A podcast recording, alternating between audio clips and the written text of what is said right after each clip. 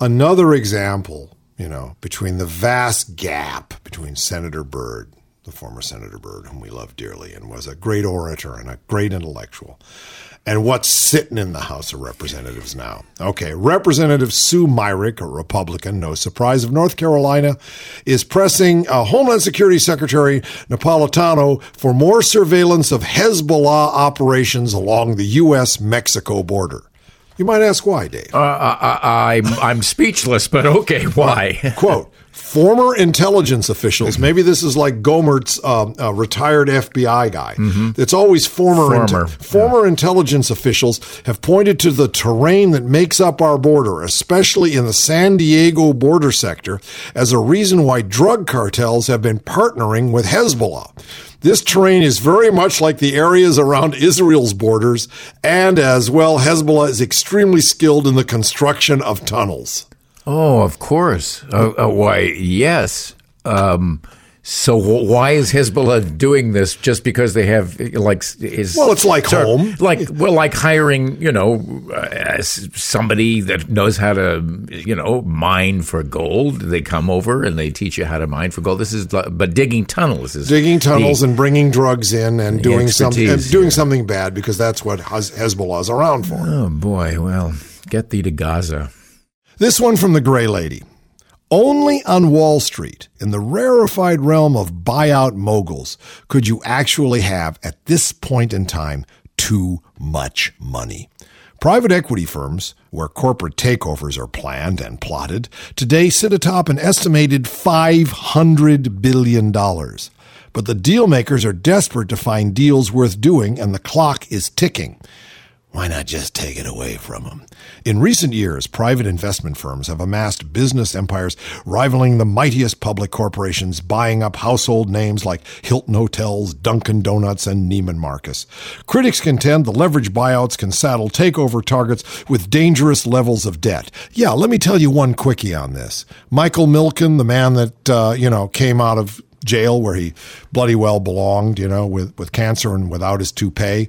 Well, one of the deals he put together when he was creating all of this junk bond leverage buyout, because most of it is done with junk bonds, bought up uh, and took over a timber company in California that was so saddled with junk debt that they had to go and cut down all the virgin redwoods on the land they owned, which they had deferred from doing for a lot of good reasons. So Michael Milken should give all of his money to the poor, go out into the redwood forest, maybe up there in Mendocino, and cry and pray for forgiveness. I could probably do the same thing. Anyway, uh, yeah. But unlike indebted homeowners, highly leveraged companies under the care of private equity have so far dodged the big bust many have predicted. After an unprecedented burst of buyouts during the boom leading up to 2008, a vast majority of these companies are hanging on. Whether they will avoid a reckoning is uncertain. And when the reckoning comes, you think it's they, those boys that are, that are going to get it in the keister? I don't think so, unless we set it up that way. Public pension funds, public pension funds, university endowments, insurance companies, and other institutions have pledged to invest many billions with these Wall Street wankers, provided these high rolling bozos can find companies to buy. What are public pension funds and universities doing, handing you know money over to these tumblers? Private equity funds generally tie up investors' money for 10 years, but they typically they have to invest all the money within the first three to five years, uh, or they have to kind of give the money back with interest. All right, here are some of the uh, industry's biggest players: David Rubenstein of the Carlyle Group, the Carlyle Group. That's where old Bush and all those Saudis sit around wanking each other. The Carlyle Group, Henry Kravis of Kohlberg Kravis Roberts, and David Bonderman of TPG. I don't know what that stands for. A terrible public groping, who knows. They have more than 10 billion apiece in uncommitted capital, which is known as dry powder on the street. Well, guys, hurry up and find some corporations to plunder before the American public goes totally populist and makes you invested in libraries, homeless shelters, Head Start programs, school lunches, crumbling bridges and hospices. Not exactly your hot shots cup of tea. And you know what the big problem is? Is that $500 billion is in the hands of people who have never done a lick of practical work. They don't know a widget from a wombat. You, they don't know about machine tooling. They don't know about motherboards. They don't know about going to work. All they know is taking over things. um, The spreadsheet. That's it. They bow down to the spreadsheet. They don't see the people. They don't see the pain. They don't believe in progress. All they believe in is numbers. And they're killing us by the numbers. It's almost over, Jimmy, and we're back where it all began. We're here in No Man's Park, the tiny square of weeds where Ducktown was born. With me here in this field are field reporters Peter Protector, How do you do? Charles Garage, Jensen. and the little voice in my ear, our producer Thatch Switcher.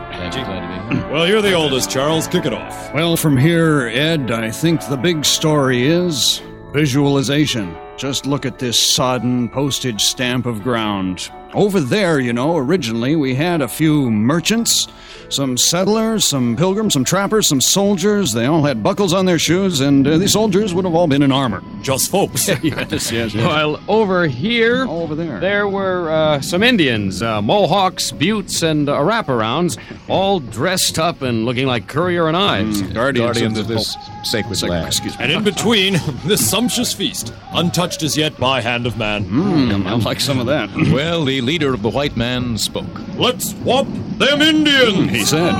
The Indians, of course, um, had nothing to say. And so, of course, they said uh, nothing. Well, I think we can agree that was a typical scene, uh, gentlemen, one which uh, was to be repeated thousands of times. In the thousands of times. to come. uh, except. The first one was different. Well, well, why did the first one have to be different? Now, here's the thing. It didn't seem any different at first. Oh, No, no, no, no. You see, uh, one of the soldiers walked over to one of the Indians and he uh, throttled him like, like this. Oh, sorry. Oh, sorry, sorry, sorry, old man. Well, uh, you can bet that that made the white folks in the buckled shoes as proud as punch. Manifest destiny! I'm the captain of the ship.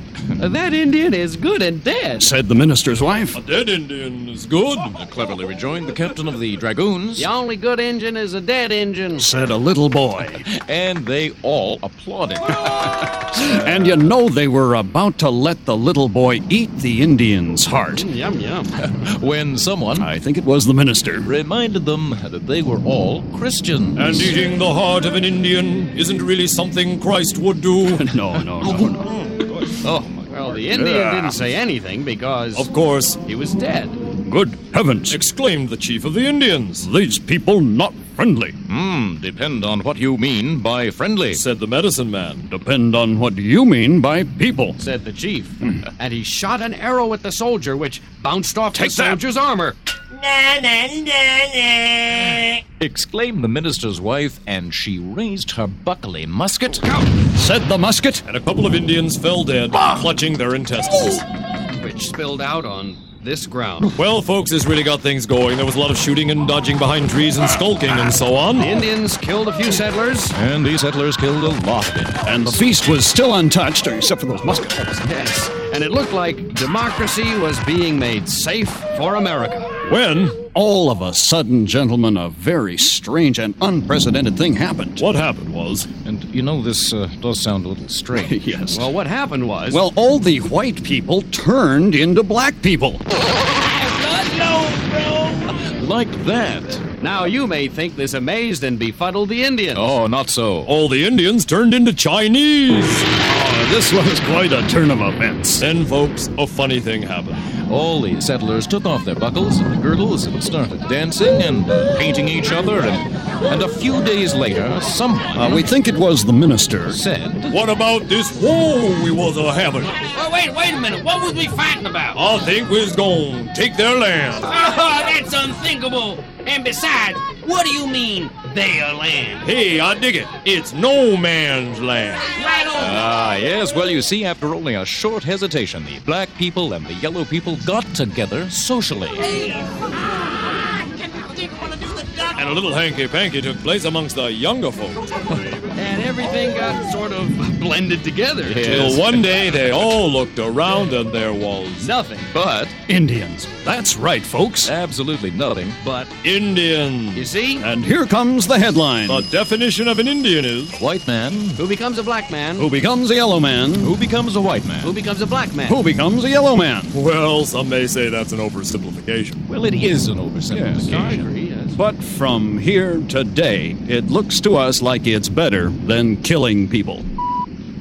Doesn't it? Don't you think? I agree. Oh, yes, I, I think so. I don't think we should kill anyone. Should we wrap No, this? no, I agree. With Let's that. get out of the rain. Yeah, that's a very good idea. Program. I'm not a dumb. Very good show.